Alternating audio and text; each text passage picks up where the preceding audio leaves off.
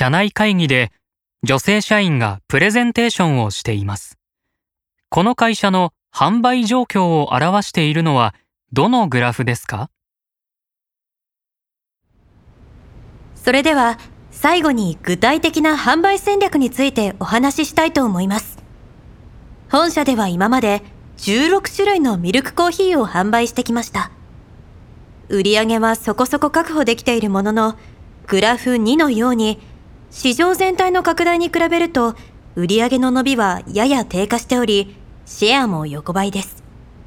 その原因として、今まで新商品を散発的に発売してきたため、商品ラインの統一感に乏しく、ブランドイメージが弱いこと。また、どれもビジネスパーソンをターゲットにしているため、若者や主婦層など、多様な購買層に受け入れられるものが十分に提供できていないということが考えられます。従いまして、来春からは、より幅広いニーズに対応したラインナップにするべく、パッケージデザインを改良し、宣伝も強化して、市場シェアを一気に拡大すべきだと考えます。